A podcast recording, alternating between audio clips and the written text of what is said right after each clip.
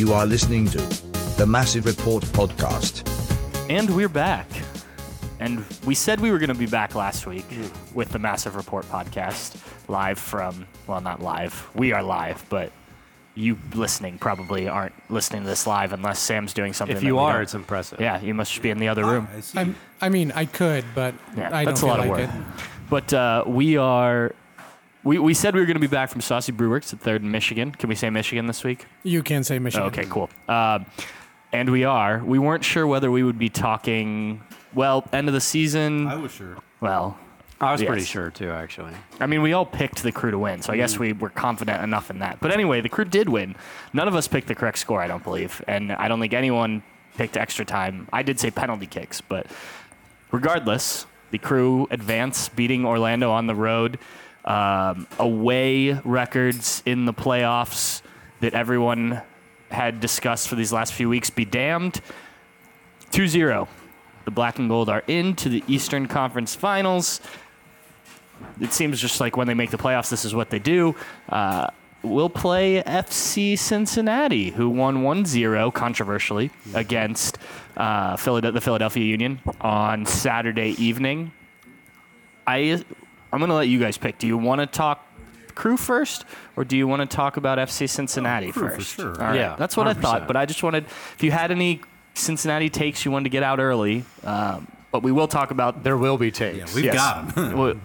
So you're just going to have to wait and listen, folks. This is, you got to get your vegetables first, and then you get dessert. I like that. But so the Crew go down to Orlando, played what was a back-and-forth game. Both teams had chances. Orlando gets a red card in the second half. The Crew, I didn't think, handled being up a man as well as they probably should have, but go to extra time, get 2 goals from extra time substitute Christian Ramirez, and then the sealer from Cucho Hernandez in the second extra time period. Just your initial thoughts on kind of the performance from both of you. It's probably about 10 years ago. I'm kind of guessing here. I'm not exactly sure, but I believe I was at Channel 4, working at Channel 4 here in town at the time. But the U.S. played Argentina in an international friendly, and the game finished 0-0. And it was the best 0-0 game I think I'd ever watched in my entire life. Kind of early days of Leo Messi. And Michael Bradley put Leo in his pocket, and it still was a crazy game. It was super awesome. And then that got kind of that one got bumped out after 90 minutes. That was the best 0-0 game I can remember, and I think it beats that U.S. men's national team game against Argentina from probably like 2010 or so.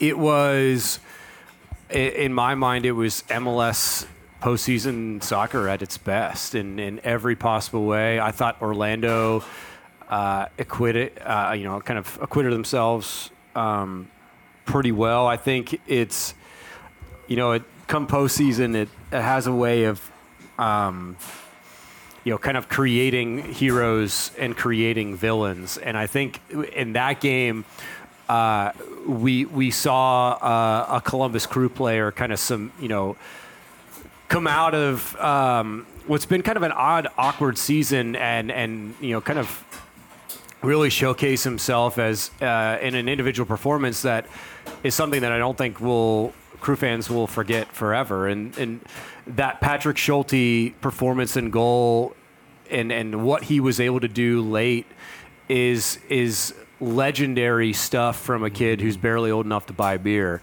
And I know Christian Ramirez putting it in with,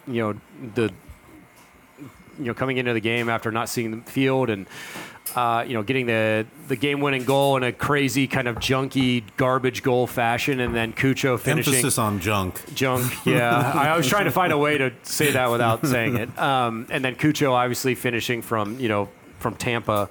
But to me, it's like there used to be kind of like a running gag amongst Cleveland Browns beat media for years and years and years in the kind of the mid to late 2000s, and then it kind of periodically pops up here and there, where everyone, they would call it like the Dwayne Rudd game or the Derek Anderson game, if everyone remembers, if you're a Cleveland Browns fan, that Bengals game, Bengals-Browns game from like 2009 where Derek Anderson threw 6 touchdown passes. And it was like 65, like 61, and the Browns beat Carson Palmer and the Bengals. I believe that was on Thanksgiving, if I'm not mistaken. Right around then, yeah. You know, there was like, you know, the who insert Browns player here game. And it was kind of like a running gag, running bit. But that was the Patrick Schulte game for me. And it's something that we'll all remember forever. It was just an absolute magnificent night. And we managed to see, I think if you were to say, you know, at the beginning of this postseason that there was going to be kind of this moment for an individual player in a massive, you know, postseason playoff game, that this person was going to rise to the occasion, I would have made a Kevin Molino joke. Yeah, I thought and that's then, where you were going. And then automatically going like, no, but seriously, it's probably Cucho or Darlington Nagbe or one of those people. Patrick Schulte would have literally been last on the list in my mind. And so the fact that he went out there and did what he did was spectacular. It's on the Mount Rushmore of Columbus Crew goalkeeping performances, as far as I'm concerned. And he's the reason why we get Hell is Real Part 3, the biggest Hell is Real game that we've had so far to date. Yeah, I think, you know, obviously we knew that we've seen a lot of Patrick Schulte this year. We knew that the team had confidence in them to give you, you know, at least close to, if not, you know, the same level of production, albeit maybe, you know, from a different sum of what he's good at, as you got from Aloy Room, made Aloy expendable. Yeah. But that was exquisite shot stopping. I mean, just and I think he's been a pretty underrated shot stopper here, but there's you want a keeper, you want a goalie to make every, you know, the saves that they're supposed to, right? To give you that chance to win. But when you make one of those saves that it's spectacular, like the 2 or 3 that he made on top of that. I mean, I just that one from the tight angle there in the final minutes of the first or second half. I mean, just absolutely incredible. We thought it ricocheted off the post and into him. It's like, no, upon replay, that was all Schulte. And, you know, that he is able to make those saves, that's got to just give you so much confidence because, like, you know that he can compete and he's not just going to give you a chance to win. He's going to give you a chance to steal games. He's going to steal games for you. And I'm not saying that he stole that game for them because I still think, you know, they obviously deserve to win the result. They put themselves in position to be a man up.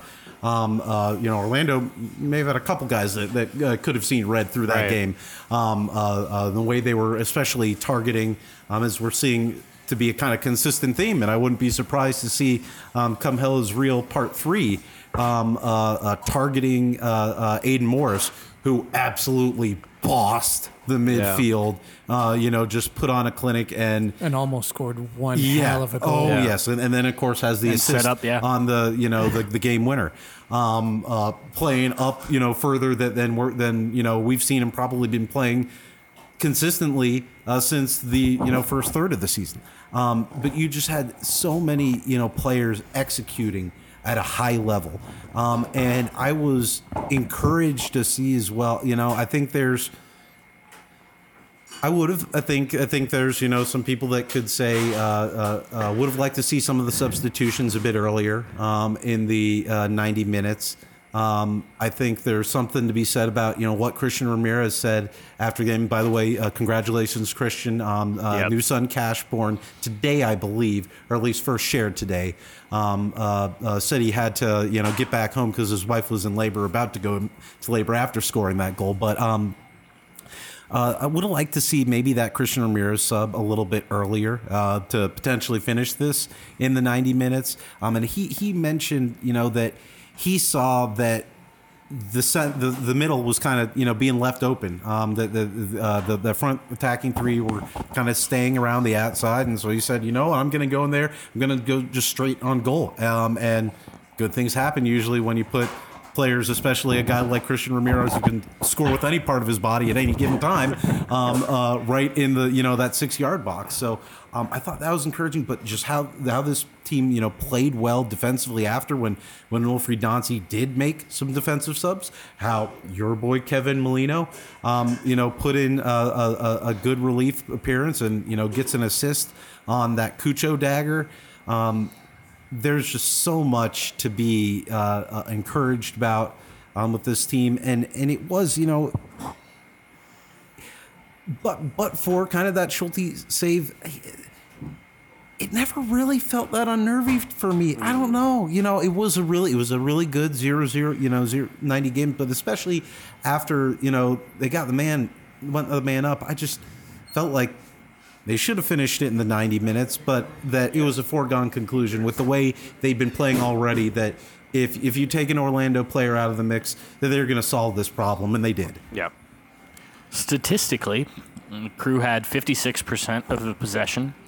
I mean, Orlando was playing counterattack a lot of that game, especially even before they got the red card. Yeah. Expected goals, if you're into that type of thing, 2.36 for the Crew, 1.33 for Orlando. Total shots, 20 for the Crew, 13 for Orlando. Big chances. I'm not sure how you define big chances necessarily, but 2-1 in favor of the Crew.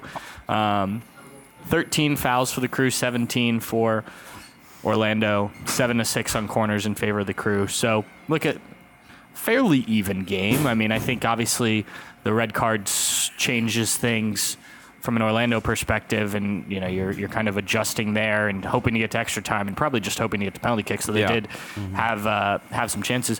What did you make of the Crew after going up a goal? Because I felt like it felt Caleb Porter-y, you know, and I don't know if that was necessarily the intent to sit back and, you know, absorb Orlando. I felt like they could have just possessed, like, not that the Crew is Manchester City. It's obviously a very different level, but they want to play that possession attacking style, right? And Manchester City, who, let's be clear, has a significant talent advantage over almost every team they play, and that's not the case in MLS for the Crew, but they do have players that can keep the ball, and they didn't do a great job of that to just kill off the game, which, you know, could be concerning going forward. This is something that I think is... I had this conversation with some friends during the game, and it's one of those inexplicable phenomenons that I think is extremely unique to soccer, and I think it happens at every level. I think if you put Manchester City against Brentwood in this situation, the same thing happens. Mm-hmm.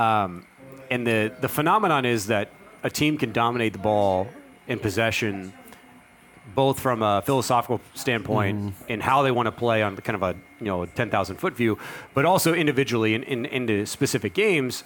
And then all of a sudden, when you have to hold on to a lead, it just goes away. And no one can really explain it. Because it looked like the Crew tried to possess the ball and just couldn't. And I think there's something about the way the game, capital G game, is played, the humanness and the sense of urgency that comes from, you know, being down a goal in a situation that you absolutely have to have the goal or you're done. The sense of urgency that teams gain from being in that position outweighs any and all philosophical and philosophical, you know, kind of wants and desires. And then in a lot of ways, I think also somewhat technical ability of who you might be playing. Mm-hmm. It's a crazy thing. It you know, we've seen it happen to Brazil in the World Cup. Like it's one of those things that, like, I've heard, you know, Sir Alex Ferguson has talked about this in the past, and I believe it's where the phrase "squeaky bum time" came from, or with that original quote is literally referencing this kind of specific thing that in the minds of world soccer, world football, have never been able to really wrap their minds around or get their arms around as to why this happened, but does, and. I can't say I was surprised, but it is one of those things where it's like, it's so frustrating because it's like you're up a man. This is what you've done all year. Put your foot on the ball and end this bleeping thing. But there's just something about the way the game is played on a human level that it just doesn't seem to happen.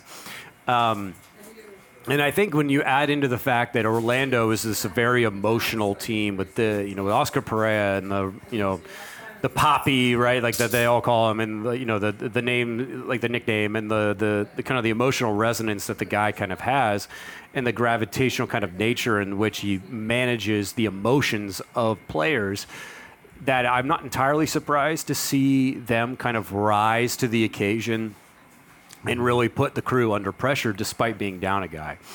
I just think it's kind of a nature of the game. And so in my mind, it's not one of those things that's not it's not necessarily concerning to me, because I think it happens to everybody. If it can happen to Brazil in the World Cup or in the Confederations Cup, which is the one I'm kind of referencing, but like, I guarantee it's happened to them in massive games in the past. It can happen to anyone, and so there's just something about it that I think is fascinating and kind of interesting. But to kind of peel back a layer of that, the thing that I was really impressed with from the Crew was that it felt like they got overextended a couple different times during that period when they were up 1-0, and yet they managed to... Mo Farsi, the running for Mo is outrageous, and I don't know how you don't put him on the field. Don't say too much. I want to get back to the Mo conversation. What I'm saying is that like some of the gumming up of Orlando's buildup in those moments is literally due to the fact Mo has like 2 hearts in his body and is able to rapidly turn over oxygen into fuel and whatever. In terms of the running, the engine is just, it's like, it's Kelly O'Hara-like, man. I don't even know where to begin. Obviously it's next level kind of stuff, but they got some really great individual moments in those kind of stressful, kind of high pressure in that stressful and high pressure situation. Obviously, Patrick Schulte, Mo Farsi does some really crazy stuff going on in there. Rudy Camacho wins a couple headers that I felt like were really high leverage situations. He was a beast against guys who were bigger and taller than him. And so I think you're emboldened by everything that we witnessed in those kind of crucial moments. And then when it comes time to take a situation like they got, to take advantage of a situation with the second goal where the ball gets headed out. Molino could have very easily turned and just kicked that thing into Timbuktu, and Gillespie gobbles it up, and boom, they're right back at it. How many times did we see that happen under Caleb Porter? All the time, right? Instead, he picks his head up, he looks up, gets a guy on his hip, turns out the other way, and finds Cucho, and then Cucho does something special at that point, right? I don't know how special it was. It was good, but he... Well, you got to hit the target from 60 yards. You do. Which I don't think is easy under the most normal circumstances. No, but that's why you pay him that money. Well, I agree. And I think also, if I'm Orlando, I'm still kind of wondering why Gillespie is where he is. But again, I think that's... pulling the goalie. That's also that you've been used to that if you're an Orlando City fan, because the man is... maybe the best shot stopper in MLS and also the worst shot stopper in MLS. Like, his analytics don't make any sense. The Nick Cage effect. Oh, my gosh. They don't make any sense. He's a rebound machine, but also he makes saves that no one else. That's one of the things I noticed. It's one of those things where, Jim Curtin has talked about in the past where they you shoot as much as you possibly can, and it probably means he gets better as the game goes on. So it's like you're almost feeding the beast, but you also might get a good chance coming back at you. But in general, I think they rose to the occasion, both collectively and individually, and they did it with also subs on the field from guys who hadn't played a ton. And I think that was, to me, I don't know if you. I don't know if there's a better kind of situation or example in which you gain more confidence, because I thought they checked every box. They rose to the moment, and that's what you want to see from a kind of demand to see from championship caliber teams. I agree with you. I think, look, we saw the stats. I think Fox was the first one to put it out. That's a very roundabout answer. Yeah, well, that's, you know, that's what you do. It's also kind of what I do. Yes, and it's still, but there was a lot of good information in that. But the... Hey, my mom? You did a great job, I think. Continue, sorry. That's a conversation for another day. Fair enough. And probably a different podcast. But look, I think... We all know, we've seen, I think Fox was the first one to put it out, the road record for the Crew in the playoffs, which I think is unfair given some of the overall results that they've had. But this was you needed to go out and win this game in a place where you obviously, we talked last week, had that pretty bad collapse not too long ago. So, you know, I think however they got it done was all that mattered, right? It's the playoffs. Right. You just have to win. They did what I hoped, like what I mentioned last week, though, is that they went in there, they played differently than they played that game that they lost 4-3, and it showed. And that was definitely aided by a great game by Patrick Schulte, but it showed that they were playing in a very different way. Well, and they talked on the broadcast about like the Crew being a bit more gritty, I think was the word that, I don't know if it was Maurice Edu or... I don't know who the other... Keith Costa. There you go. I recognize the voice, but sometimes I don't know the names. Fox Soccer, the OG Fox Soccer channel. Yeah, right. Keith. But they talked about them playing a bit more gritty, and I think they did. And, like, look, you have to have that in your arsenal, and that's one of the things I was concerned about this team defensively was in the playoffs, can you gut out a performance defensively? And, look, Patrick Schulte, game of his life maybe, helped make that a little bit easier, but... You still, you know, they had some good plays defensively. We talked about Camacho. I thought he was huge for this team. That Steven Moreira tackle. Yep. Oh, yep. Boy. I mean, guys made plays, and, you know, Steven Moreira is gassed, and you bring in Sean Zawadzki, who, look, has been very good this year, but this is the biggest moment of his young professional career, and he has to come in this position that he's gotten more comfortable with throughout the season, but like still isn't his natural position and helps see out a game, and he's able to do that. You bring in Chaberko. I was just going to say Chaberko, who'd hardly played, but I believe it's Chaberko who wins the header that falls to Molino. So. Molino then finds Cucho and scores. But Malte, as good as he's played this year, this was not his best game. They kept getting in behind him, and that's where a lot of those chances came.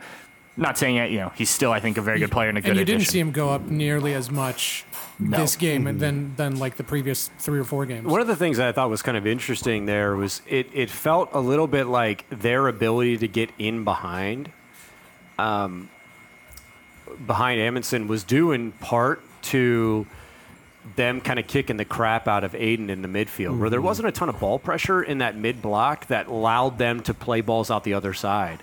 And... you know, I tweeted this during the game, the like protect Aiden Morris, and it was kind of like a joke, but on some level, I think it's actually true now. That it's pretty obvious that that teams are identifying something on tape in the past, in the film from this season, where maybe Aiden is faded a little bit after some physicality. And so I think teams are like, we're gonna try and turn him over because we think he's like a weak link or something. I don't really know, because I don't think there's, in my mind, I can't really think of a situation or a game or even like a handful of plays where he's shown that. So I kind of don't really understand.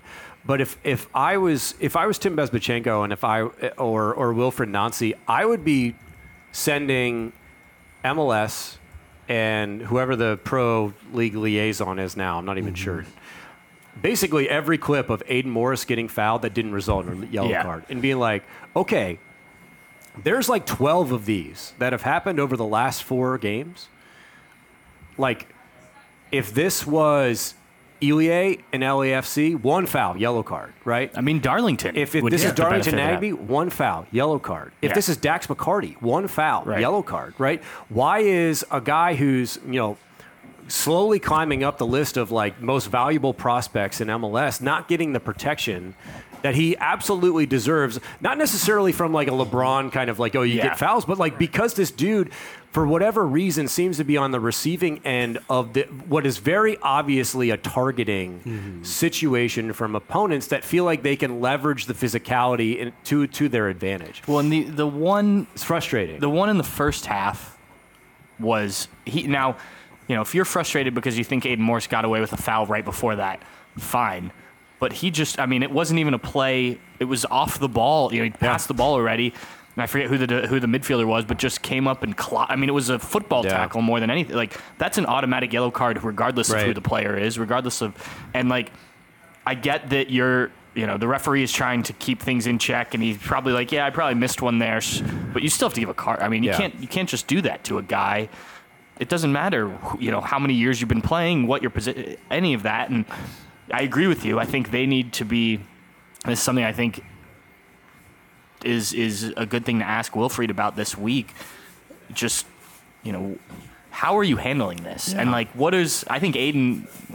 I have no doubt that he is fine, and you know he's, you could tell he whatnot, was by the third or fourth one though. You could tell he was like, "All right, what the f is going on?" I just mean he'll handle it fine. But, no, yeah, I agree. Mm-hmm. And where it, you could tell that, and there was a frustration thing, and that's where I kind of felt like that's where it went, and the light bulb kind of went off in my brain, like. How many times did we see back during the Stevie Lenard era where teams would try to spin Stevie up and get him to punch someone and get off the field? And, oh, by the way, that worked a lot. Yeah. It worked with Crew, and it worked when, sure as shit, worked when he was with San Jose. No offense, much love and respect to my boy Lenny. But, like, it happened all the time.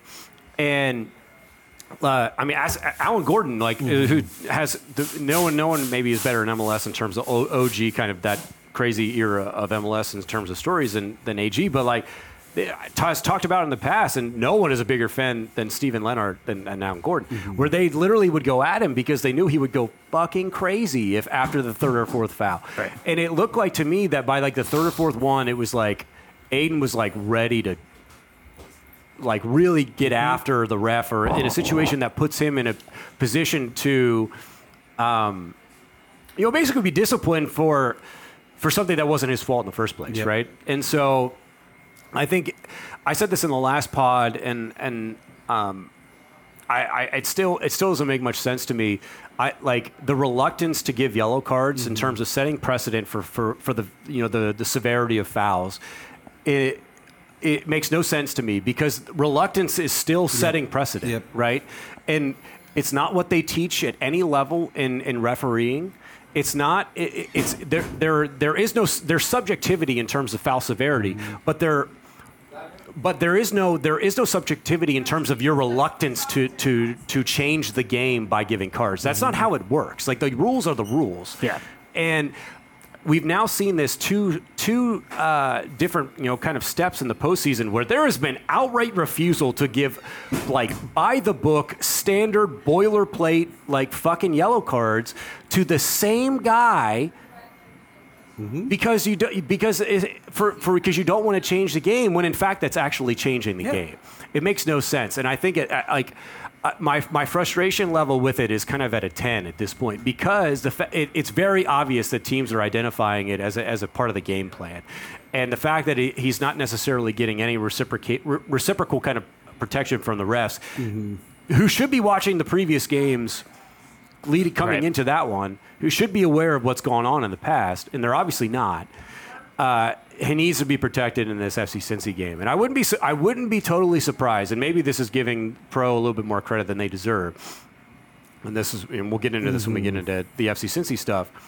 I wouldn't be surprised if there's a marker down relatively early in this Eastern Conference Final if Aiden Morris gets fouled relatively, you know, badly in the first half. Yeah, I think teams. I wouldn't mind seeing the pendulum swing the other way. I think teams also, you know. Because I think a lot of teams, you know, we've talked about how I think when Wilfried Nancy, you know, he doesn't want to really game plan around other teams and other players, and he wants to dictate the play. And I think a lot of teams approach Crew saying, like, look, we aren't going to be able to impose our will and just worry about, you know, what we do and play just our game. So what can we do to throw them off theirs? And again, if we can... Let's break it up. Stop them from, yeah, exactly, just dominating the midfield. And I think there's, you know, I think, you know, maybe they do see something about Aiden that makes them think, you know, he's a marker and that we can get under his skin. But I think there is also a lot of, there's a lot of, I think they're reading into and probably being validated by referees who are saying, look, this is still a young guy who has improved, because they know that they would not get away with that if they were doing that against Darlington. Yeah. And Darlington, I think, maybe might be a softer target otherwise. You know, right.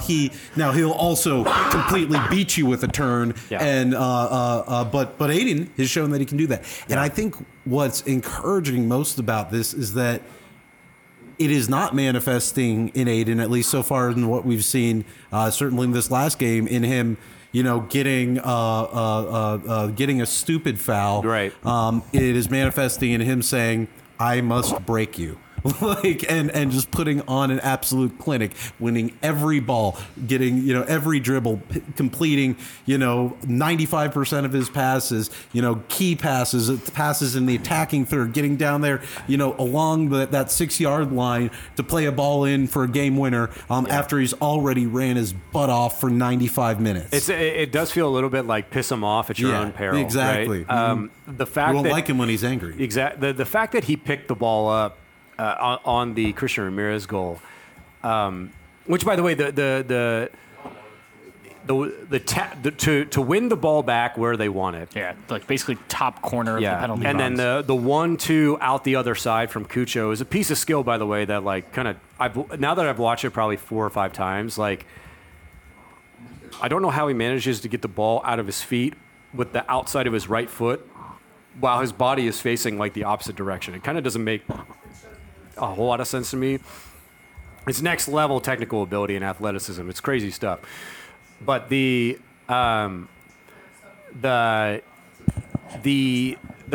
it's Aiden Morris who's picking up what is essentially an overlap on that play, homeboy shouldn't be there. Yeah. Like, you know what I mean? Like, you should be like back at the edge of the 18, you know, trying to collect any second balls that come out. Your legs are probably a little bit beat up and you're tired. And instead, he's basically touch tight to the end line. Mm-hmm. It like is just outrageous stuff. And then on top of that, he plays a dynamic ball that ends up in, you know, ends up a goal. So can't say enough about the guy. You know, when I think, you know, it could kind of take from a 10,000-foot view a little bit. Like what more do you want to see coming into from Aiden Morris coming into the 2023 season? It's like, oh well, you know, be more involved in the final third, score goals, get assists. Like, you know, he's still check, right? Like he's met every kind of benchmark in terms of like the things that he hadn't shown prior to this season, and. He's the complete all-around central midfielder in MLS. He's a top 3 guy as far as I'm concerned, top 5 guy, and you know the Crew have 2 of the top 5. Mm-hmm. It's crazy stuff. His value now, I don't even know what it is, but it's probably you know, significantly into the 7 figures, maybe even 8 at this point. And I think it's been kind of weird, and you know this is something that we've talked about a little bit. It's been kind of a frustration from the Caleb Porter era in terms of the lack of development of individual guys, and I think Caleb deserves some credit for putting Aiden on the field when he did. But it's been really refreshing to me to watch a Crew player kind of grow and really reach. And then exceed in a lot of ways really high expectations from like a youth development standpoint. It's been pretty special, and you know he's like an absolute, you know, just I don't even, like absolute like demigod right now in my mind, and the fact that he's I think barely 22 is like still kind of like hard to really kind of wrap my brain around. He's an all-around player. The mentorship from Darlington Nagbe, I think, has been absolutely crucial. There's no one better to learn in the league than, you know, from him, and he deserves, you know, but Aiden deserves all the credit in the world for kind of always kind of trying to reach that next level, and he's absolutely done that so far. Speaking of a young guy, not a guy that came to the academy, but you mentioned him earlier, Mo Farsi, starts over Julian Gressel. And, you know, I think we kind of saw this coming given the last game. But you know, Gressel's a guy, an established MLS veteran who when they brought him in, they were very excited about, and the anticipation was, okay, here's your right wing back, go. Mo Farsi has started arguably the two biggest games of the season, these last two matches. He played 120 minutes. He was 44 of 47 passing, creating one chance.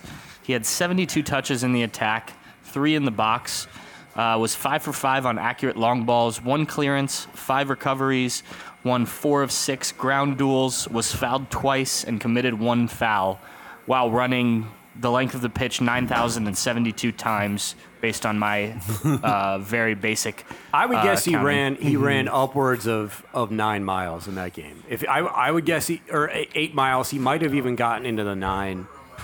I would love to get their readouts from the crew training staff, because I bet he gets close to 9 in that game.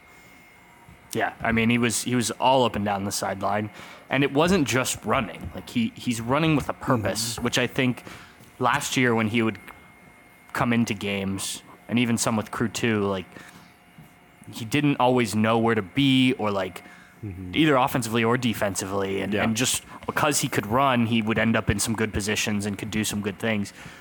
Now he seems to kind of grasp where to be more, and it goes back to what we said with. What Wilfried Nancy said before the season with Aiden Morris about he runs too much. And I imagine, though I've not heard Wilfried say this, that there's been similar teaching with a guy like that of like, yes, you can run all day, and like we're going to need you to, because it's obviously a different position than central midfield, but we're going to need you to be purposeful with your runs. You're going to, and there was one in particular on an overlap where, at least on the screen, he wasn't in the screen. He was on that side of the field. And you could see as soon as the ball came kind of wide-ish, he recognized, okay, I've got to go. And I don't even think he got the ball, but he took the defender with him, which opened space for other people. And look, you don't always get rewarded for making lung-busting runs like that, but it's important nonetheless. And he is doing that. I still think his service could be a little bit better and things like that. But for a young guy who is, you know, really his first season in MLS, first full season in MLS, it's impressive that he's being called upon in these big moments. And I think, you know, one thing that has to be said is that I think Mo has been, you know, a pretty much spectacular the entire season. I mean, given the jump that he made up from this year to, you know, holding down a starting position until they acquired a Julian Gressel. And I don't think the Julian Gressel acquisition, I never looked at it as necessarily them saying, you know, that we aren't happy with Mo and what we're getting from Mo. It's that you've got a chance to get Julian Gressel. Yeah. And he's a guy that you think will work perfectly in your system. And Mo, you know, is the, you know, odd man out in that scenario. But I think he's, you know, been motivated from that, because he's a guy who started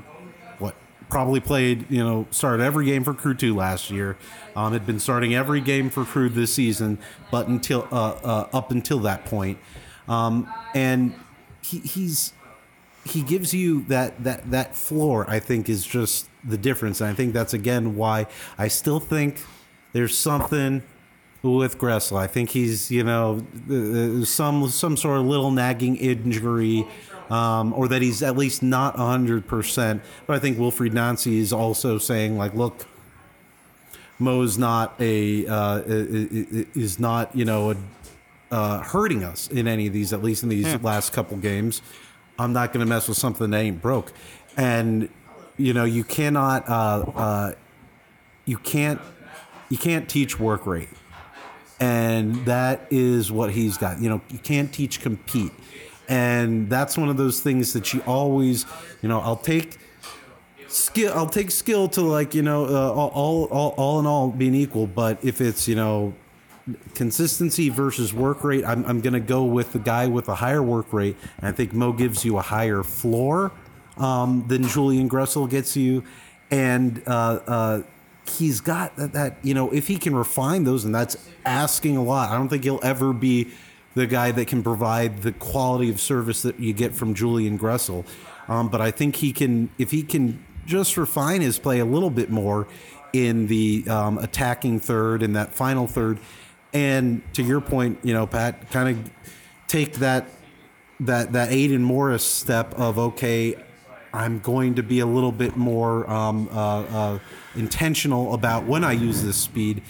He's going to, you know, entrench himself in that position and really I think he's, you know, it'll be really interesting to see. Obviously, we've got some games left, but it'll be interesting to see what, you know, decisions Tim Bezbatchenko and this team, you know, find themselves making in the offseason, especially if Mo Farsi, you know, again, and even if it's more as much a result of Julian Gressel not being 100%, if Mo Farsi, you know, starts the remainder of the games in this postseason.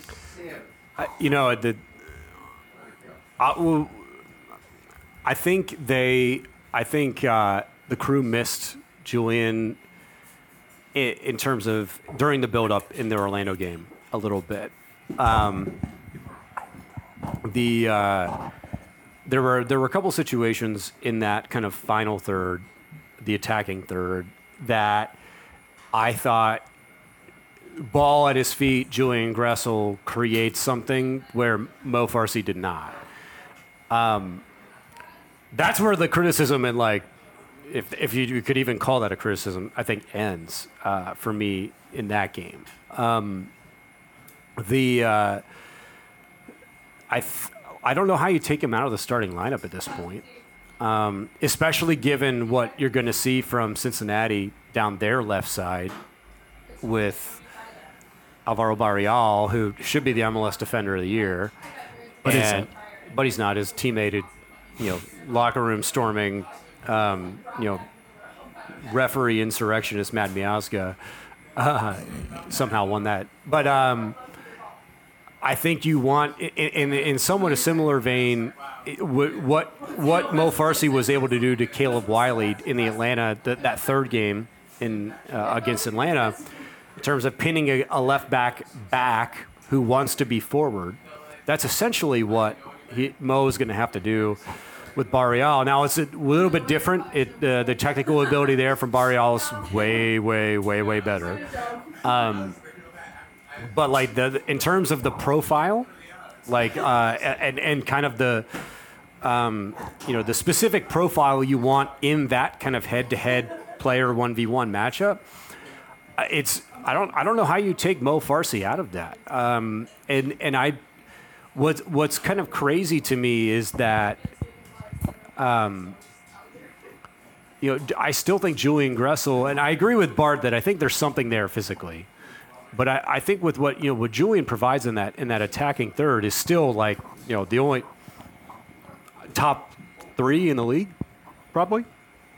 But the profile that Mo provides is, I think, kind of boilerplate in terms of what we've seen is successful in MLS in the postseason. And at this rate, especially given the specific matchup that he's going to have against Cincinnati, I think he's an absolute lock to start in that game.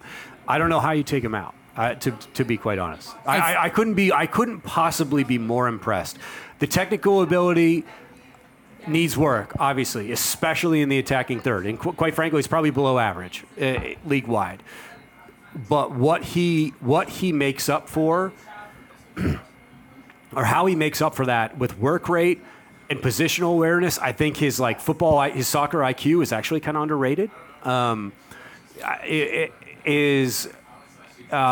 In the same way that I think Jason Russell Rowe's soccer IQ is way, way, way underrated, both positionally, but also I think in kind of a visceral sense, in a philosophical sense. I don't know how you take him out. I think he's an absolute lock to start against Cincinnati. Couldn't be more impressed. And I agree with that. And the biggest thing, again, I see that Gressel is a really good winger. But a winger that can cross, that has the best of crosses, one, wasn't even taking your corner kicks. So there's one. But two, you don't have a target for him. Well, it's not just crosses, but the big one is the early ball in behind to whoever's playing up the left side of the Crew, right? As essentially the outlet to the overload and then back away from any shifting pressure, shape-shifting pressure from the opponent, right?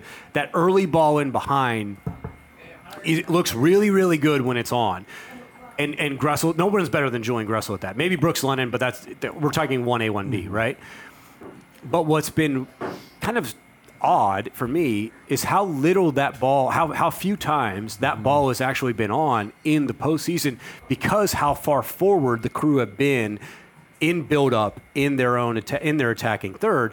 And at that point, you want the guy who can run backward, right? Right. Mm-hmm. And so, yeah, I think you're absolutely right, especially when there's not a 6'4" guy to aim at more often than not. Yes, and then the other part of this is that how you see that right side work with Moreira and Mo Farsi is very different than how you see that right side work with Moreira and Julian Gressel. And I think you take the advantage of having those two working together than having two that are not as well at working together, whether it's language, whether it's just comfortability, whatever. So yes, even though Mo, yes, I agree, because sometimes he's like there was a couple of times in the Orlando game where he had green grass and he just needed to take the shot. Yeah, he chose to slide it down towards the middle of the box. Yeah. And that was actually incredibly frustrating, is how they were trying to get fancy in the 6-yard box. Actually, you tweeted about it. Mm. It's like, you don't need to do that, because just pepper the guy with shots and you're going to get rebounds. Yeah.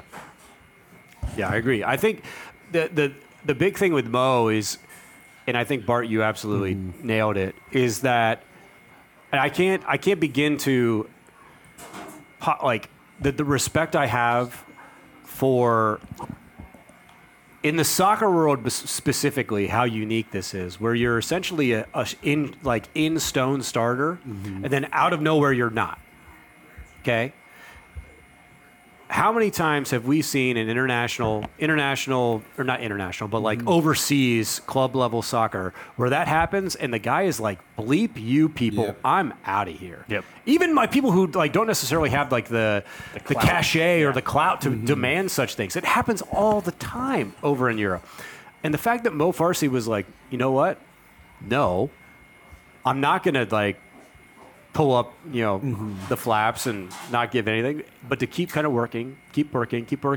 And then when you do get the opportunity to actually reach out and grab it, that would be impressive for a veteran to do. And in the fact that he's a relatively young guy, I mean, what more can you have? What more, how could you possibly have more respect for that? It's not. I absolutely love what he's been able to do. And you couldn't possibly have more support for me to have him on the field. He's an in Sharpie, in stone starter for me at this rate. Algeria called that man up, man. You need to get him locked in. I've mentioned this in the pod in the past because I don't think people have realized he does hold the dual passport with Canada and Algeria. And the European passport, in terms of visa access to going overseas, it's an, I'm air quoting European. It gets a little bit into we can really get into the weeds there. Yes, I don't know. Algeria, not in Europe, but still counts. But there are some visa things that go on there. Right. That's a hella into the weeds. That's a podcast we do in January. There's some French colonization. There's a whole bunch of stuff there. I was just going to say the people of Algeria might take exception for why there are some of those European ties. But what that does in terms of his transfer value, as opposed to having just instead of the dual national, right? If he didn't have that, it was just a Canadian passport. Probably triples his value in overseas. And then add to the fact that he's turned down Canadian national team call-ups, whether because it happened might also be during the season or that we don't know yet, right? Like we're kind of TBD, right? TBD. But that is kind of a hashtag watch this space a little bit there because if he refines and takes a little bit of a step forward technical ability wise, his value is going to be way higher than I think people realize because of the dual national and the two passport option there. All right, let's talk Cincinnati. So they win 1-0. I mentioned earlier, controversial victory. If you missed it, I don't know how you would have if you're on social media at this point, but they score in, what, the, like, 88th minute or something? Yeah, 90-plus something or other, yeah. I was listening and driving, so. But the goal looked pretty clearly offside, was not called offside on the field. They go to VAR. Even the announcers were... They were... Yes, very much thought that was offside. Yeah, I mean, I don't think anyone who looked at it could have been like, oh, yeah, that's a good goal. Now, the camera angles weren't directly down the line, but it's 2023, and I know the EPL can draw lines because they do it literally every time a goal is scored. So I feel like MLS should at least have some way to figure this out. But the goal was given. Cincinnati... Their dream season continues, as I believe they put out on social media. Now you've got a Hell is Real derby, however you want to say it. Rivalry game. Let's fire the word derby into the sun in terms of American soccer. Fire derby into the sun. Derby. Brett said that, not me. Fire derby into the sun. Well, and while we're at it, since that bandwagon is relatively big, a lot of the British soccerisms, let's put those on board. So brace your first class into the sun as well, because that's hot ass garbage. Rivalry game. It's a rivalry game. Let's call it that, because we're Americans. GD it. And we don't need all Britishisms in the game. So brace and derby, first class into the sun. Hope to never hear from again. Say what? Pitch? I'm actually good with pitch. There's historical grounds for why pitches. Anyway, about FC Cincinnati. Yeah. The one thing I do want to point out about, and Brett kind of touched on it earlier with Aiden Morris, but I think this is just another example of, again, the officials worrying about having an impact on the outcome of the game, and that's exactly it. It's so you talk yourself out of a goal that in any other situation, in any other time, in any other game, you are absolutely going to call back. Because you are worried, you're worried that you're going to, that's going to have an outcome in the game. And then the story of the game is going to be, oh, wow, well, FC Cincinnati had scored there in stoppage time, but it was called back. And instead, the story of the game is FC Cincinnati scored in stoppage time. He was offside, and it wasn't called back. It's still the same story. You are still the story. Now, I'm saying that, and I didn't look up to see who the ref was. If it was fresh cut Victor Rivas or if it was Jair Marufa or whoever it is. But I thought that was that was pretty appalling, and it was. To see that it was Mascara who scored that after that Oscar-worthy dive he had in the box. Yeah, was just one of those where yes, this is the FC Cincinnati season in a nutshell. I mentioned this all season long when talking about Cincinnati, that they're the element of luck. And I know that the GCG bag, I don't know if you were the author of this, but the GCG bag Twitter account had one of the great tongue-in-cheek Twitter threads that I've seen in quite some time about the element of luck and essentially like X-luck in terms of a new analytic that I'd like us to really start trying to quantify this unquantifiable thing that FC Cincinnati has managed to bottle and inject into other people, including the guys with whistles and flags, the men and women with whistles and flags, on the field. If this happens in July, in June, or any regular season game, it's whistled for offside before the ball is out of the net. I think it's if I was Jim Curtin, I would have taken my team off the field and sat in the locker room until they fixed it. Would have done a Peter Vermes. Should have at least gotten a couple good gifts out of Jim. I'm genuinely not kidding here. That's one of the worst decisions I've seen in an American professional sporting event, in a pressure like post game, that's up there with the non-pass interference call that we saw in that Saints game like 6-7 years ago, that where the dude was absolutely tackled and they just swallowed the flag. I don't know what you're talking about as a Rams fan. I don't understand that, and the fact that they did a check is crazy. I know that there's some element of the line drawing, and to be fair, get the line drawing out. I don't want that. That can stay over. We'll add that to the Britishisms that we're putting on this rocket with Elon and firing all those folks up into the sun. I don't want that in the game, but like. I want the 3D animated guys that look like it's the quality of the Dire Straits with the line like goes straight through them, like guys going through. Oh, look, he's yeah. I think that's about as clear and obvious as we can get in the game. But his arm, Brett. Your arm, which you can famously score with. Yeah, I just don't quite understand that. And I think it's a good example, Bart, of what you just mentioned, where it's this reluctance to impact the game when the reluctance is actually impacting the game, too. Doesn't make a whole lot of sense. That being said, I still think Cincinnati goes on and wins the game in extra time because it looked like they were kind of growing into it. Didn't you pick Philly last week? I did. But I could get into that in a second. But... I thought Philly through 90 minutes was like, probably should have won the game. But they had absolutely nothing left in the tank. They had given every ounce of effort that they have.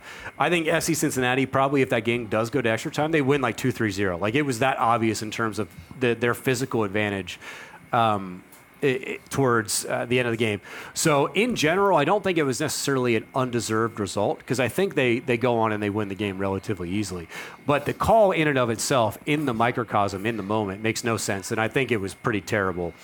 I tweeted this after the game that, and I assume Philly has it at this point being Monday the 27th, the boilerplate apology from MLS that happens when refereeing mistakes occur. Boilerplate apologies would be a great band name for one of those house bands that play to everyone and no one at the same time while kids are kicking the ball around in the pregame around stadiums all across the league. I thought it was bad. I thought it was really bad and disappointing. And honestly, that game deserved better than it to hinge on a moment such as that. I'm going to say some nice things about Cincinnati now. Real quick, I think it is important to emphasize that, and you made this point, but I want to hammer it home. A referee's decision to not make a call is just as big as it's still a decision that you make in a game. And Christina Uncle, if you're listening, and I assume you're not, like that when you're on Twitter arguing with people and making like kind of random weird false equivalencies and strong man arguments. AF doing it too. Well, that too, but that's a different thing. And I guess like go right ahead. I'm sure that the 99% of what you get on Twitter is terrible. So if you want to be condescending to try and counteract that, I'm actually cool with it. By all means, please do. But like that right there is a good example of like what we're talking about, we meaning a lot of the frustration with refereeing across the league, that right there is what we're talking about, personified perfectly. And I don't think you have there isn't really a response to that unless there is some camera angle that you have that we don't. Which should be out by now. Which is a problem, by the way. Like, in the moment, maybe we don't see that on the broadcast. But if there was, we're recording this on Monday night, this game was Saturday night, you'd think... somebody would put it out on social media. It gets out there somehow. Yeah, where's their Zapruder film? A couple years ago, WWS Channel 5 up in Cleveland did an investigation into the number of cameras that were available to both Fox and CBS for NFL games and how it differed depending upon like the team's record and when they played and who they played. There was a really controversial play that happened in a Browns game where I kind of forget the Browns player was kind of clearly in the end zone, but was ruled to not be in the end zone. And essentially, what happened when they went back and looked at it during the challenge was that there was not like a down the line end zone camera available because Fox didn't provide the 12 cameras or the 16 cameras, whatever the number might be, because it was like a 4 and 10 Browns team against someone else. Whereas if the Browns had, you know, if the record was reversed and they had 10 wins at that point, there would have been a camera and that would have been a touchdown and then they would have gone on and won the game. And what it ended up kind of doing is that the NFL asked Fox, CBS, and NBC to standardize the number of cameras, regardless of record and who was playing. What a concept. And what I think what's a little bit frustrating is that, and I've heard complaints from this from the TV side of things with TQL in terms of where the camera bays are positioned at the respective 18s from the broadcast side of things. So the side that you don't see when you're watching the game on TV, or the non-broadcast side, they're off a little bit, just a smidge. And by smidge, like enough that we TV people notice. And I think that's something that the league needs to do a better job of in terms of standardizing across all of the soccer-specific stadiums. Especially in a league where it's half of their business model is, you know, convincing municipalities to fork out to build new stadiums. And because it is a single entity, and these are franchises, these are not clubs, you know, owned. These are investor owners. These are investor-owner franchises. You should be able to standardize that and say, yes, when you are building your stadium, you can do whatever nice bells and whistles, but you need to have these sight lines available for cameras and these space for it. I mean, that's just a no-brainer. All of it is to say that we can do better. I think there's significant room for improvement that doesn't also impinge upon the support that we need to give referees to make decisions in those pressure moments. Because I think you are giving them that support by doing that. Yeah, exactly. Essentially, you are strengthening the foundation upon which they stand to make these crucial choices. And when there's that like 5% bit of nuance, that's where we find huge, massive franchise shifting problems in these specific games. And so I think we can do better. There's absolutely room for improvement there. Well, and it was pointed out to me, a friend of mine that I was talking to yesterday. If you think back to I think it was the 2-2 draw where Etienne scored what Cincinnati thought was the offside goal. Same thing. So the Crew have benefited down there before, which kind of leads me into this game and what you kind of expect out of this. I think, look, the Hell Is Real stuff has been fun, no doubt about it, and there's a lot of intensity between these two teams, and it's not just in the stands. I think, especially with Caleb, there was... And the games this year, it's felt like a rivalry. I'm not questioning that, but I think you need this type of game to like really put it. And Cincinnati hasn't been good enough to get in there. The Crew obviously haven't been good enough the last couple of years. You had the Open Cup game. You've had some games that felt more important than others, but this is where like rivalries really can be made. And I think, you know, we can probably talk about, you know, the Crew are better in this spot and Cincinnati may be better in this spot and I don't even know if it comes down to that ultimately. It's gonna, these rivalry games are just, you know, Sam, you just witnessed one this past weekend in a different sport that, like, you know, maybe the best team doesn't always win and it comes down to certain plays and things like that. What do you see, Brett, though, is like a key or keys for the Crew to get out of there and lock up an MLS Cup game at Lower.com Field? So I'm going to answer the question by saying some nice things about Cincinnati as a soccer team. I think Lucho Acosta is absolutely deserving MVP. I would have voted for him if I still was able to vote. Same thing with the media overwhelmingly voted for him. Yeah, he got 50% of the player vote. Pat Noonan, I think, is absolutely coach of the year. Massive champion. Patty. 2008. Columbus Crew legend, Pat Noonan. He won multiple championships in my football manager. Yeah. Same thing with, you know, and they brought out Rose Lavelle, Columbus Crew legend, youth soccer legend, Rose Lavelle showing up in FC Cincinnati as well. I'm going to touch on that a little bit later. But absolutely coach of the year. They deserve it. The video that they put out where they were all kind of, they did this impromptu meeting and kind of showed, you know, that he had won and his family were there. That was really cool. One, it does, I think, kind of speak to a little bit the absurdity that is what FC Cincinnati tried to do during their wooden spoon dynasty, where all these Europhiles trying to come in and turn them into PSV, mm-hmm.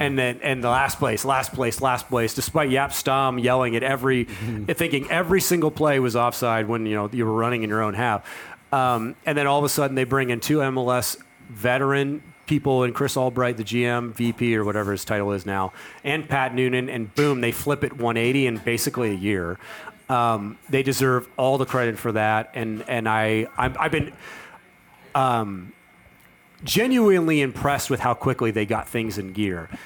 They seem to be a very complete team. Not seem to be, they are unquestionably a complete team, and I think that the outrageously great sporting city that is Cincinnati deserves a team like that, because it's one of the most underrated sporting cities that we have in the entire country, and so I'm their fans are their fans during the hashtag banter that we have a little bit, but they deserved better than those wooden spoon years, and now they have a team to support it. That I think is kind of worthy of their efforts. But to answer the question, I still think that the Crew are like a far and away a superior team. Yep. From a philosophical standpoint, I think from like a kind of an 11v11 standpoint, they're better. Mm-hmm. But I think the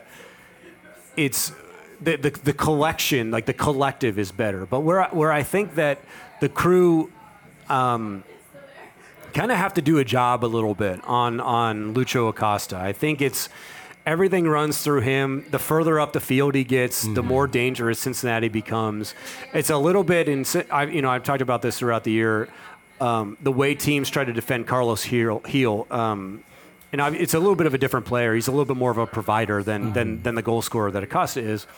But the more that you try to push Acosta away from the goal in the same way that you try to push Heel away from the goal, that's the way you defend and kind of game plan against Cincinnati.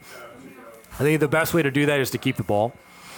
And the thing I think I like about this matchup is the way, in my mind, that the Crew kind of, or like the prerequisites that you want to see the Crew hit in terms of trying to play their best, why they would win this game, fit really well into kind of the core tenets as to how they want to play. They want to possess the ball. They want to build out of the middle block into their own attacking third. They want to have everyone high up the field.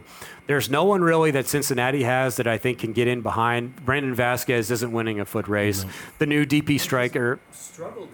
Well, and there's some reasons for that. This season, well, homeboy doesn't want to be there, to be fair, I mean, he said this in the past. So, like, they has had offers from Europe. He wants to go to Europe, and FC Cincinnati said no.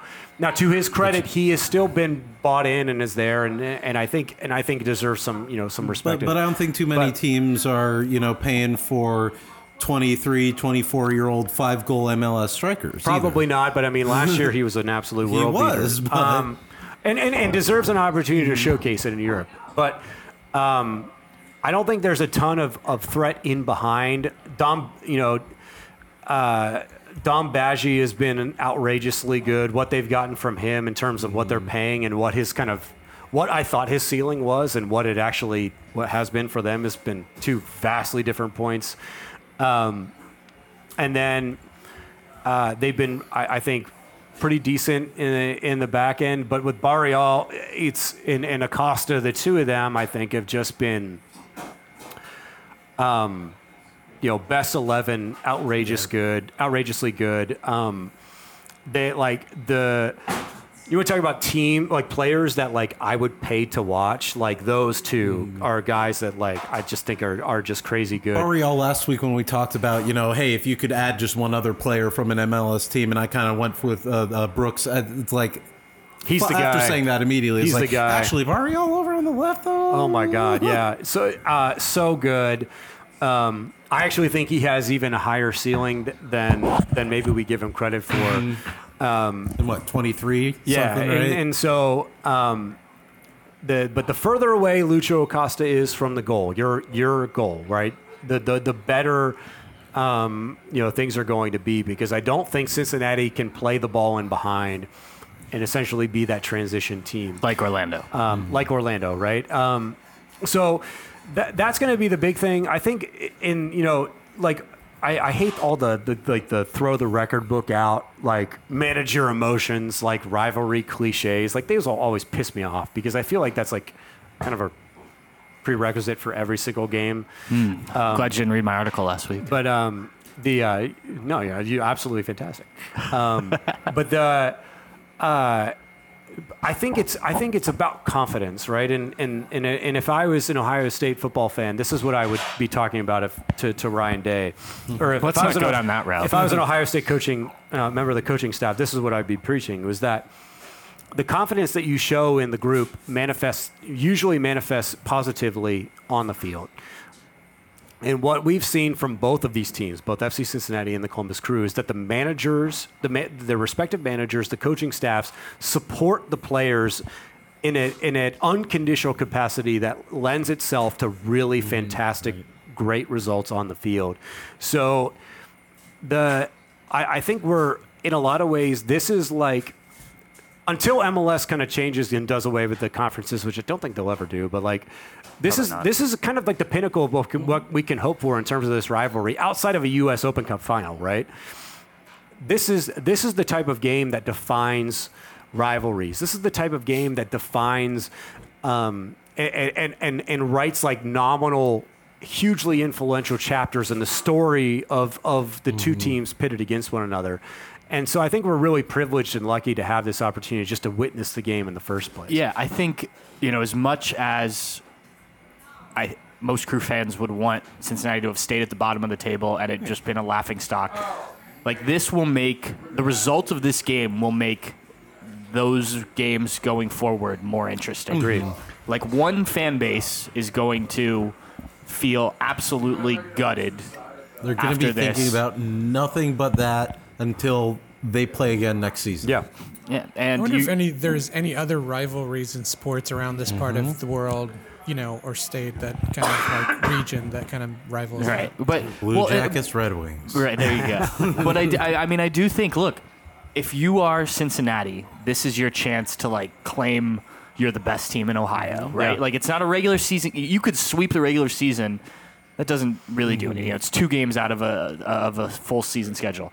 But this is your chance to not only... Right. And we'll get to those games in a second. But it's not only the opportunity to beat your rival, but you have a chance to go to MLS Cup, win an MLS Cup, which I think whichever team comes out of this is going to be favored to do most likely, given the two teams that are in the West. We'll talk about that in a minute. But and if you're the Crew, you have the opportunity to not only get back to a conference final, which is the ultimate goal here, but you keep Cincinnati as little brother in that scenario. Yeah, good. You won the Supporters' Shield. Okay, we've been there, done that. But this is the playoffs. This is when MLS matters, and you guys couldn't beat us on your home field, and like that's real. And I think as much as like the players will be focused on the game, and like I said, there is some bitterness between these teams on the field. Like this will make that more real for them. Other than Cucho, who already had to catch a beer in that stadium and did a fantastic job of allegedly chugging urine.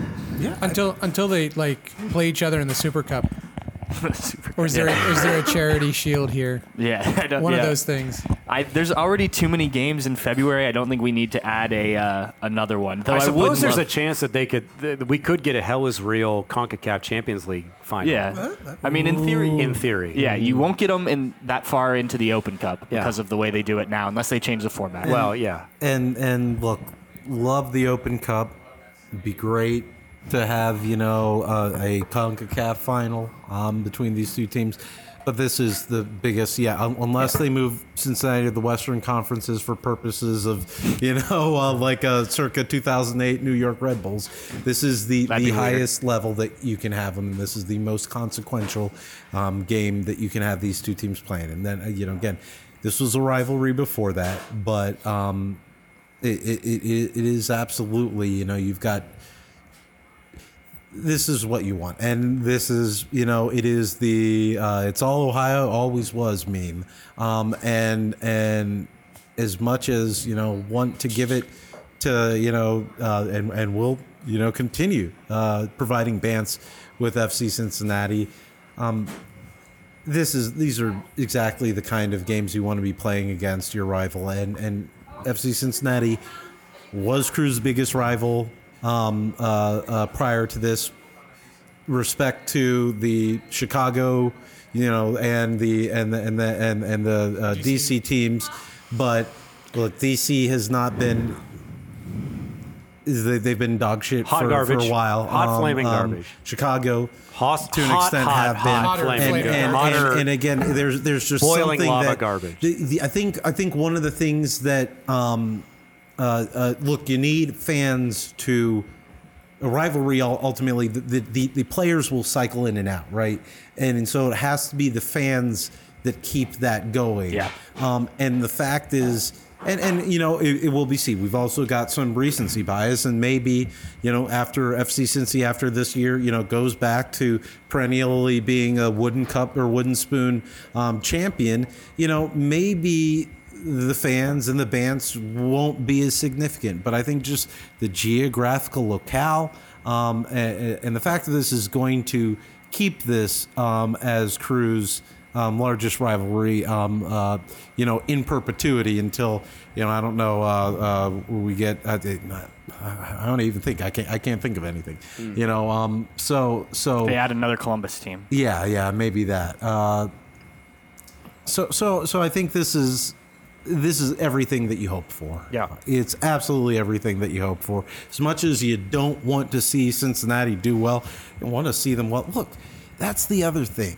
And that's what also matters is like, look, think of how much emotional torment you can inflict. The ceiling for emotional torment that can be inflicted when your team is just getting wooden spoons year after year versus being able to turn that around and win the Supporters' Shield and then lose at home to your hated rival that's just like that you abhor their fans so much. That is what you want to be able to inflict as another fan base, and that's what I think we're going to get this weekend. As a Cardinals and Lakers fan, Cardinals and Rams fan, I know a thing or two about beating Cincinnati teams in these crucial games like this, but we won't rub that in too much. Brett, how much do you think the two games in the regular season play into what they're going to do? Like, what do you take from those results that might play a part? Obviously, for people that don't remember, the 3-2 game in Cincinnati goes up early, the Crew come back, and Patrick Schulte has the mistake that leads to the winner, and then the Crew win 3-0 at Lower.com Field. This one will obviously be at TQL Stadium, but what... Is there anything to take from that, or is this just so different because it's an Eastern Conference Final? I think you know that you can score goals. I think that's, to me, that would be the biggest one. Mm-hmm. I think also you have kind of a keen awareness that in the last time you played, you gave up a shitty goal. They had a really soft-ass penalty that was like one of the worst ones that we saw all year. And you're, you know, outrageous Roman Celentano save away from still managing a 3-3 draw despite a self-inflicted error, a stupid penalty that shouldn't have happened in the first place. So I think there's a lot of confidence, and I think the like I said earlier, the you know, if you were to kind of draw up or write out the reasons why you would feel like you're successful in this game, they fit perfectly with your own kind of philosophical, you know, kind of tenets as to how you want to play in the first place, regardless of opponent. So I think they matter, and I think I think the fact that there's that 3-0 really dominant win that since he had no juice is like kind of the most recent reference point, I think also is a good thing.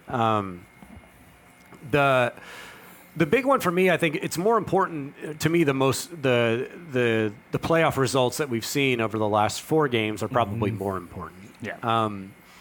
The fact that you went out and in a must-win game at home, you went out and scored 4 goals and kind of made it look easy against Atlanta. Mm-hmm. You have a do-or-die on-the-road game that you clean-sheeted a team that not many teams have clean-sheeted. And then also you were frustrated over the course of 90 minutes and still persevered through that. The boost in confidence I think you gained from those two results having and kind of occurring in back-to-back nature, I think, are massive. So I think the other thing I think that you lean into it, and this is I've kind of remarked about this in the past, that this is one of I think it's probably the most. It's got to be the most unique road trip, second most unique road trip in the Eastern Conference in terms of how weird it is for teams, and such kind of close geographic, kind of proximity that. This is a bus ride from Columbus to Cincinnati, which is different from all the other road trips that you have. So it messes with the routine a little bit there. Obviously, NYCFC Red Bulls, that one's probably a bus ride. I would hope. LAFC, well, there's no probably about it. But, yeah, it's a bus ride, but it's a little bit different, right? LAFC, LA Galaxy, is helicopter. No disrespect. It might feel like a flight with how much time you spend in traffic, especially getting out to Carson. Mm-hmm. But the fact that this one's a little bit different, I think you have to manage that routine really, really well. And so I think that'll be a little bit of a challenge. And then you lean into the fact that you had beers thrown at you. People are spitting, swearing, mad, and pissed off that you're like on the field. Lean into the almost villain kind of like nature of being the away team in this game, because the more you have of the ball, which is what you want in the first place, the louder it's going to get, not the louder necessarily, but the more frustrated it's going to get. And if you score that first goal, the energy of that building is gone, absolutely gone, because there's nothing really that they have in recent memory to essentially kind of have as something to fall back upon if things go wrong early. So if I were them, I would be absolutely flying high in those first 15 minutes to try and score, almost to the point of trying to leverage it, to be a little bit maybe open in the back. Mm-hmm. To try and score in the first 15 to 20, because I think if you do that, if you go up 1-0 in the first 15, 20 minutes in this game, you probably win like 3-1, 4-1 going away. It could very easily get out of hand at that So you're point. Saying you're taking the opening kickoff if you're Cincinnati? Yeah, you do not defer to the second half if you win the toss. Well, and I think the other one too, I think if you do get the opportunity to choose which end of the field, you are going at the Bailey in the first half too. Mm-hmm. I think one, you do have a guy who, again, we mentioned the chugging the beers, but a guy like Cucho, who it's weird, paradoxically, because he's like the most lovable and fun guy to watch. You just watch it the way he plays, and you can't help but smile. And also, he is happy to play the heel. I mean, obviously, there's drinking the beer, but we had, the black Venom Spider-Man mask that he wore after the Atlanta game. Just, incredible. Wants to do it, wants to needle them. And he... I think he wants to be the guy who gets that attention, who, is getting those boos every time he touches the ball. And he wants to be the one that silences. He wants to be Michael Bradley? No, but Michael Bradley cries. That's Cucho. The thing. Yeah, Cucho wants to take that. Michael Bradley hears those boos and passes it back to his net. Cucho hears those boos, shrugs off two guys, and then fires it in the back of yours. From midfield. Yeah, and so I think that is going to be a difference in this game. I also look at, we mentioned Rose Lavelle earlier, U.S. Women's National Team, World Cup champion, and Crew, a youth player who appeared at the FC Cincy game. I didn't realize this. So she like FC stabbed Cincy the sword or something? So they've got, and maybe they've had this for a while. It's like a King Arthur remember. It's kind like, of thing. Yeah, sword in the stone, they remove it. I guess it's sort of like the, match igniter. They may have had this the whole time. I've got no clue. I have not seen it when we've been down there. I don't remember But I missed that. So they had her in there wearing an FC Cincy hat that she definitely owned before and was not shoved on her head by a game ops person right before she went on camera. And she grasped that. And look, it needs to be said that, like, I think that having that winning energy makes a difference. Rose Lavelle is a champion. And I think that helped power them at least to offset the Matt Miazga effect that you get just negative vibes you get just from employing that dude, regardless of whether he's playing. You are coming into a game at a deficit. So I think that did that. But my problem is I think they blew their wad too early, because who do you have now for hell's real, especially in the way that the Crew were able to employ Adam John as a guy who had ties with both of those teams and showing his ultimate allegiance in that. You don't have, like... I think you know who it's going to be. Well, it's going to be Jebby or whatever his name was, who scored the goal against the Crew in the Open Cup that they've already rolled out. That doesn't mean it won't be him. I was thinking, like Pete Rose or Johnny Bench. Yeah, it's like who are you going to do? Are they going to get Bob Huggins? Are they going to, like, is he still coaching West Virginia? No, are they going to put him? Yeah. So he's got nothing going on. So you can get him in an FC Cincy tracksuit, and he can be just sweating it up there as he's pulling the sword out of the stone, just completely red faced. They just get actual King Arthur. You might raise Marge Schott from the dead, and she can go do it, but then she'll see Lucho Acosta's neck tattoo and just die a second time.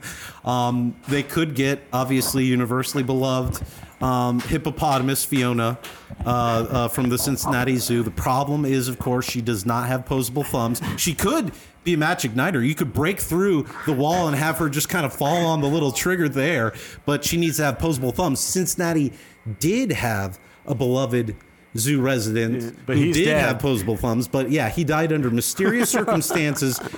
Totally coincidentally, right after FC Cincinnati came on the scene. Now, I'm not saying that FC Cincinnati killed Harambe. You've never held that banner. Yes, but the correlation and causation are two very different things. I'm just saying, do the research.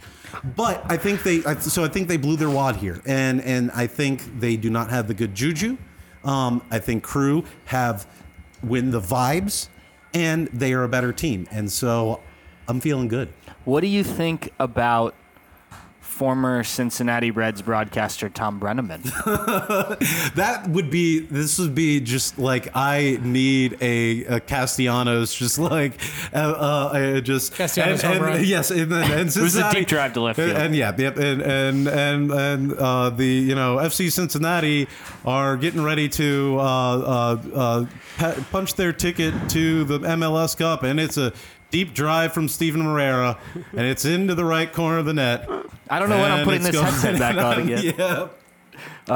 If you don't understand that reference, just Google Tom Brenneman controversy. I think you probably have a better, or maybe don't. You have a better bet with Tom's dad, Marty, who called Reds games for Marty is a true treasure and a legend. I would bet there is not an uncomfortable amount of money that I would bet that Johnny Bench, Pete Rose, Marty Brenneman, maybe even Tom Brenneman, don't even know that FC Cincinnati exists. Oh, yeah. There isn't an uncomfortable amount of money that I would actually be willing to wager. You probably could get... The fact that you'd wager on Pete Rose not knowing something is actually pretty hilarious. I bet you could get Ocho Cinco to do it. He's a soccer guy. I was just... Cincinnati. I was letting Bart cook there, which, by the way, 10 out of 10. Oh, 100%. You always let Bart Bengals cook. Bengals play Monday night that week, so maybe Joey Burrow's available. Yeah. But homeboy just had surgery, I think, today. So I don't know if you want. Can you grab with the left hand? I don't know. Yeah. Also, given his Columbus ties and Ohio State, I don't know if he's... Probably not. I don't know if he would do that. But the thing with, you know, Sporting Kansas City legend Chad Ochocinco, exactly. Does his allegiance go to Cincinnati? I'm not entirely sure, yeah. You know, because, you know, like I said, Sporting Kansas City legend Chad Ochocinco kind of going turncoat a little bit now, especially now that SKC are out of the playoffs. Kind of don't love that. But yeah, who's the sword puller?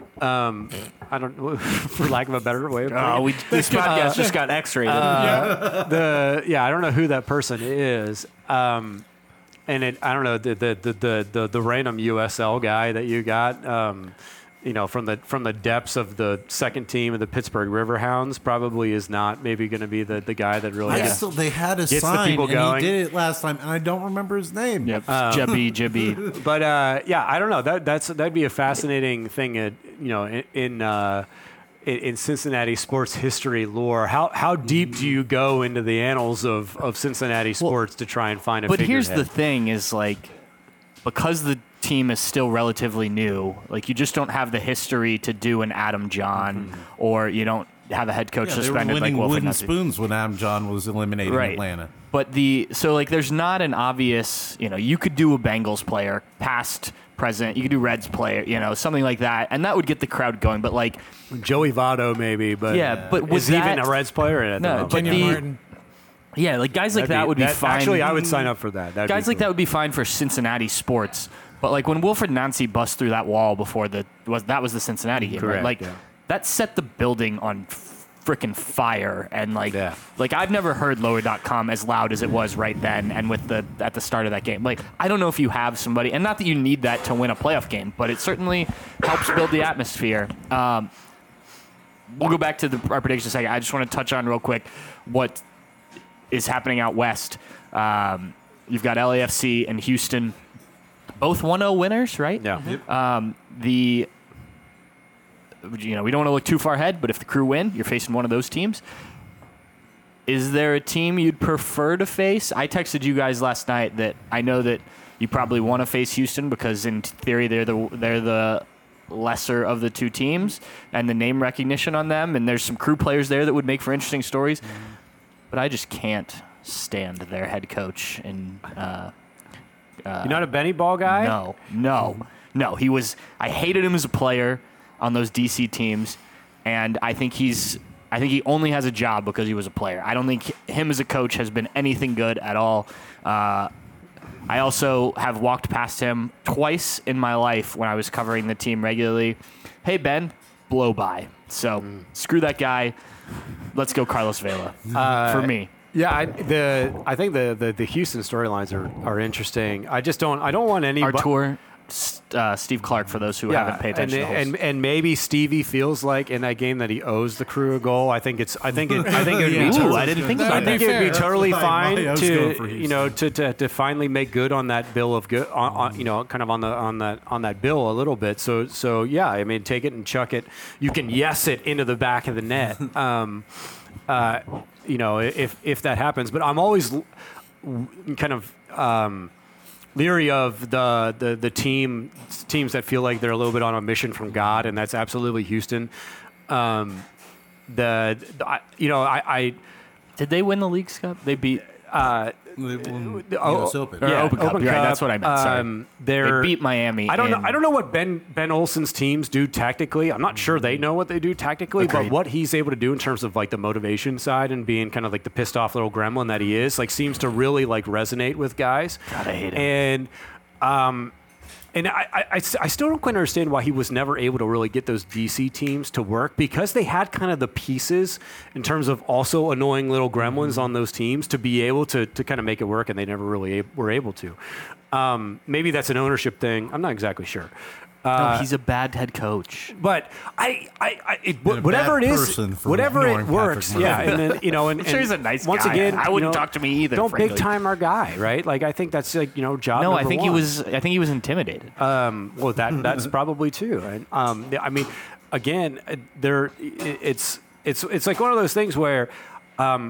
There's just the magic with Houston right now that I want no part of if I'm a Columbus Crew fan heading into MLS Cup, especially with With what we've seen from LAFC in terms of how kind of peaking and valleying a little bit, that like you can get a down night from LAFC and just beat the ever living crap out of them, and then sometimes, you know what, that's like team who should probably win CONCACAF Champions League. So like the peak and valley nature a little bit of what they bring to the table is I would say more appealing for me a little bit. Mm-hmm. What they did to Seattle was impressive. I like that. They've got some pieces that are really, really like boiling lava hot right now that are also a little scary. So, but I love the potential home kind of, you know, home field advantage that's kind of on tap there. I feel like Houston is the West version of Cincinnati in the East. Just how those two teams paralleled what their seasons have been like from last year to this year. So it's. I wouldn't want to run into Houston either. LA, I'd rather take the chances with LA, but I think that actually drives another question that I had in mind as you were talking.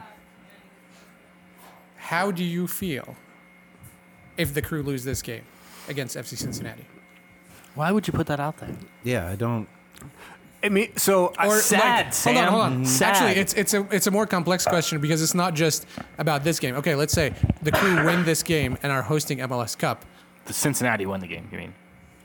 No. Let's say Crew beat FC Cincinnati, and then they're playing MLS Cup. And where, I guess, we kind of talked about it a little bit last year, is like, where do you feel that the season is a success, and how much does it take it out of you how the results go? Yeah. Mm-hmm. Like what it's like the old joke, would you rather beat Michigan and lose in the national championship or lose to Michigan and win a national championship? That kind of, I think what you're getting at, yeah. I think, look, if you could keep Cincy out, you take that. Yeah. But like, you know, they've already lost one MLS Cup at home. Like, let's not make it two. Yeah. I mean, the key ingredient to not doing that is Patrick Golden and I cannot sit by each other. That is 100% that was the problem true. Against Portland. And it did not happen in 2020, which is why we won. Yeah. Yeah, I think he was like 2 seats down because we were social distancing. Right. And again, I'm not trying to look ahead in anything, but regardless, Houston able to beat Crew on a, Wednesday night when it was 100 degrees in August. I like both of these teams from Houston or LA playing in Columbus, Ohio. In mid-December. In the freezing cold. Yeah, somehow that game will be like fun. 65 and sunny. Night regardless. The sun will still be out. But Actually, I don't know what time MLS Cup is. I really don't. I'm not going to weigh in on any of it anymore because I don't want my game is. We'll figure out how I feel if the Crew were to lose to Cincinnati, So we'll talk about that, I don't know, next year or something like that. Yeah. It's for 2024. I do think that it would be more fun if you're the Crew to beat LAFC, the defending champs, the team that's kind of taken over as sort of the darling of the league. Mm-hmm. They took your colors. Black and gold versus black and gold. Right. When people thought that the Crew wasn't going to exist anymore. So I think it would be... I think that, you already went through Seattle in 2020 and dismantled... what was the best team in MLS then. So if you can knock off the Supporters Shield winners, then go and knock off, mm-hmm. Obviously LAFC didn't have as good of a season as everyone expected, but I still think I imagine going into that game, if it were to happen in Columbus, the national talk would be about how LAFC has it would be more LAFC, and I think you can play that very similar role if Wilfried Nancy chooses to do it, because I know Caleb Porter did in 2020 of no one believes in us, let's go out there and wipe the floor with their asses, and they did. And so I think that would be more fun. I mean, you win an MLS Cup, and if it's against a Houston team that runs out of gas after really pushing, then fine, so be it. But I also thought it was interesting, I forgot to mention this earlier, Philly would have been the first team to play in 3 conference finals since Houston back in their glory days, shortly after they moved from San Jose. The D-Row days, yeah. Yeah, and that's nuts to me. I guess it makes sense that no one else has done it, but with Seattle's dominance and... Hey, what about those Toronto teams? They didn't. It wasn't. Didn't get the 3. Yeah, it wasn't consecutive. It was 2. I think it was 2 in a row. I think they met 3 out of 4 years or something along those lines. But yeah, just kind of nuts, especially, you know, Philly's not Seattle. Philly's not Toronto. Philly is much more like Columbus. That there's a pretty big disconnect in Philly between personnel decisions from the head coach and their kind of team ops guy. But it feels a little bit like a Miracle on Ice situation to me, where, like, if you remember that 1980s USA hockey team that beat the Soviet Union, I don't know if the story is the same, if they don't go on and win the gold medal against, like, Latvia or whatever it was, that other team that they had to actually play in the gold medal game in the gold medal final. I don't think it was Latvia, because I'm guessing Latvia was part of the Soviet Union at that point. But it was a team, Sweden or something, I don't remember. But I think the big thing for me is the barometer of, like, what is a successful season. I think the Crew have achieved that at this point. And it does feel, I think you could maybe make the argument that they're playing with house money from now on. But, and I think this applies to what we just saw a couple days ago, you don't want your arch rival to end your season, regardless of circumstance. And I think that if this was since Columbus versus Philly, it'd be house money. Whatever happens, fantastic. But you want to go over there and take the best FC Cincy team that they've ever had, that's already won a trophy, that has all the expectations in the world, and it's at home. The opportunity there to go and get a victory and then go and play an MLS Cup, I think, is too great. It resets the calculus a little bit for me of what is actually a successful season. Because if the Crew were to lose in that game, I think it would negatively impact my perception of the season as a whole. Mm-hmm. You have said for weeks now that this team should win MLS Cup. Yeah. But if you don't win, you still think it's successful? Yeah, I think it's successful in terms of the steps that you're made that you want to see the team kind of make. It's like expectation versus what for sure. But I believe that like I said a second ago, the calculus has changed for me.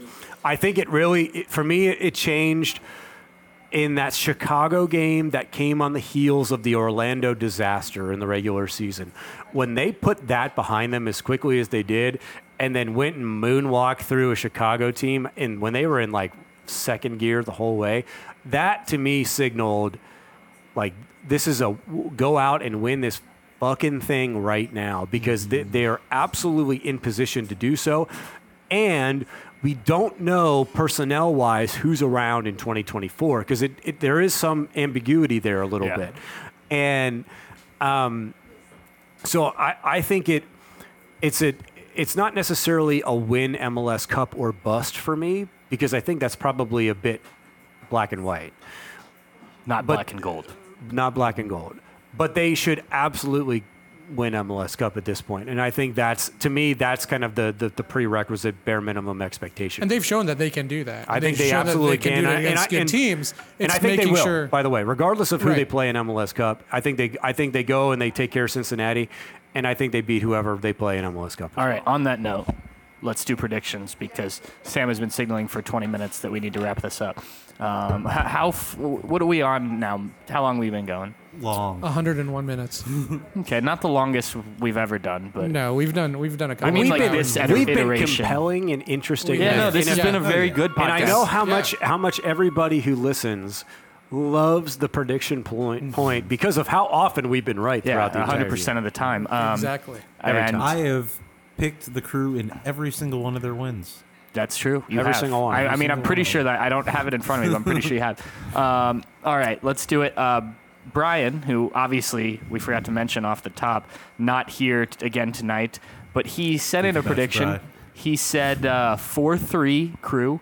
Cucho brace with an assist. Moreira scores after driving into the box. And when I read that initially, I thought he said after diving in the box. And I was like, oh, he gets to take the penalty kick. All right. It's a diving header. I guess that could be too. So there's Brian's score. Brian's optimistic. Sam, you go. Honestly, I'm good either way. I think the Crew takes this game 3-2, but I think, again, just like I thought it would be with with Orlando, it's a very good probability that this goes into overtime or the winning goal gets scored in like the 97th minute. Could it be an offside header, perhaps? You never know. This is MLS and this is pro referees. We've seen worse. I would say don't be surprised for a little home cooking. Yeah. But I think this is a dominant Crew game. I think dominant. I think it's an early goal. First 15 minutes, they go 1-0. They add a second at that point, and then the energy at TQL is completely gone, and they see it out 2-0. I think there's something to be said for how professional that 3-0 win was when we had them at Lower.com Field. That I think they just how you beat FC Cincinnati fits perfectly in with how the Crew want to play on a bare minimum level, and so I like a very professional 2-0 Docicero, scoreline that we all know, that's famous in Columbus soccering, kind of lore. And I think we add a little bit to it here at the club level. 2-0 Crew on to MLS Cup final. I learned something this past week, and not to bring up Ohio State, Michigan again, but against my better judgment, I picked Ohio State in that game. And traditionally, when I've picked against the team that I would prefer to win, and I'm impartial when it comes to Ohio State, but I'm going to pick Cincinnati, partially because of that. Partially, I just am concerned that they are this team of destiny thing, but I will say they do have they're on a on a mission from God kind of vibes too. But unquestionably, I will say, as you've pointed out multiple times here, you and Bart, that they felt a lot like Austin. Well, Austin's season ended in the Western Conference Finals last year, so I will be very happy to be wrong, but I will say 3-2 Cincinnati, just to make people hate me. But know that I'm usually wrong in these situations. So. I am going to one of the things that I appreciate about FC Cincy fans again is the great banter that we get from them throughout. I've been and I notice they travel well, and of course they show up and they show out at home, and I really appreciate the thoughtfulness that they put into when it seems like when they're in the Bailey, it's like. When you are getting onto a plane and you want to make sure you've got the stewardesses and flight attendants that point out where all the exits are, and everyone takes note of that. So when and if you need to exit suddenly, that you're able to do it in a calm, orderly, reasonable, and orderly fashion. And I've seen that displayed by the FC Cincy fans in the Bailey, whether it's in Nippert or whether it's in Tickle Stadium or whether they're traveling, the way that they're able to get the, they make the "is it a fire drill" joke, but it is impressive. No one Irish goodbyes like FC Cincinnati. No, fans. The way they are able to do it just so orderly, nothing like that, and I think we're going to see that on display here. I'm going with a 3-1 Crew win. I like Crew. Getting ahead early. I do think Lucho Acosta is a extremely talented player. I think he's going to be hard to keep off the board, whether especially in a situation where Cincinnati's playing from behind and countering, and so he does get a goal or helps create a goal. But I think the villain of this series. Cucho gets himself at least one, and then I really liked what Brian mentioned, and I do think Steven Moreira, who of course had that legendary goal in Tickle Stadium, who was inches away from doing it again this year, I think he does get his goal in Tickle Stadium here, and I think we're going to say he's got the game winner, and then Josh Williams the dagger. There you go. You heard it here first from Bart Logan. Josh Williams getting his first appearance in the 18 all season, subbed on in the Eastern Conference Final. That'd be something. That would be something. And the Cincy fans leave 82nd minute. Okay. We'll see how it goes. If you are a Crew fan who is looking to go to Cincinnati, the lottery through the Nordec, you have to be a Nordec member, is open. There are not many tickets available for this traveling group, so get in on the lottery. I believe it closes at 6 p.m. on Tuesday evening, and the winners will be announced around 8 p.m. If you are a Nordeck member and you don't want to go, enter the lottery anyway, because I know plenty of people who are looking for tickets, and I guarantee you if you DM me on Twitter, I can find someone to take those tickets off your hand. Anyway, we've gone how long now, Sam? Almost 100 and... Someone divide that by 60 for me. I can't do math. It's almost 2 hours. It's an hour and 48 minutes. Closer to 2 hours than it is 1.5. Yeah. All right. I'm not here for math. For Brian from afar, Brett, Sam, Bart, send us out, Bart. Bye, buddies.